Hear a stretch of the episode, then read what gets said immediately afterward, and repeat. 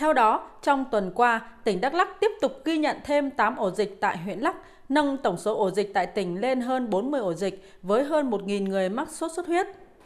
Theo ông Hoàng Hải Phúc, Phó Giám đốc phụ trách Trung tâm Kiểm soát Bệnh tật tỉnh Đắk Lắk, với những ổ dịch mới phát sinh cần một lượng lớn hóa chất để phun khử khuẩn môi trường. Tuy nhiên, hiện tại đơn vị đã không còn hóa chất. Viện Vệ sinh Dịch tễ Tây Nguyên và Sở Y tế tỉnh cũng chỉ mới cấp nhỏ giọt, không đủ để tiến hành phun trên diện rộng ở các ổ dịch. Trong kho chúng tôi hiện tại chỉ còn 30 lít, à, nhưng viện à, cũng chỉ cấp cho chúng tôi được 49 lít, tại vì trong kho viện hiện tại cũng chỉ còn 49 lít. Tại vì vì là nếu hóa chất chúng tôi tính trên dân số của lab thì chúng tôi phải cần đến 180 lít để phun trong hai lần.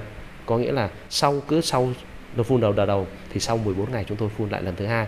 Do vậy hiện tại chúng tôi thiếu thuốc trầm trọng về nguồn hóa chất nhưng viện Tây Nguyên cũng chưa uh, cung cấp được và sở y tế vậy chúng tôi liên quan đến công tác đấu thầu. Hiện tại đấu thầu thủ tục rất là khó khăn. Đó là một khó khăn lớn trong công tác phòng chống xuất huyết.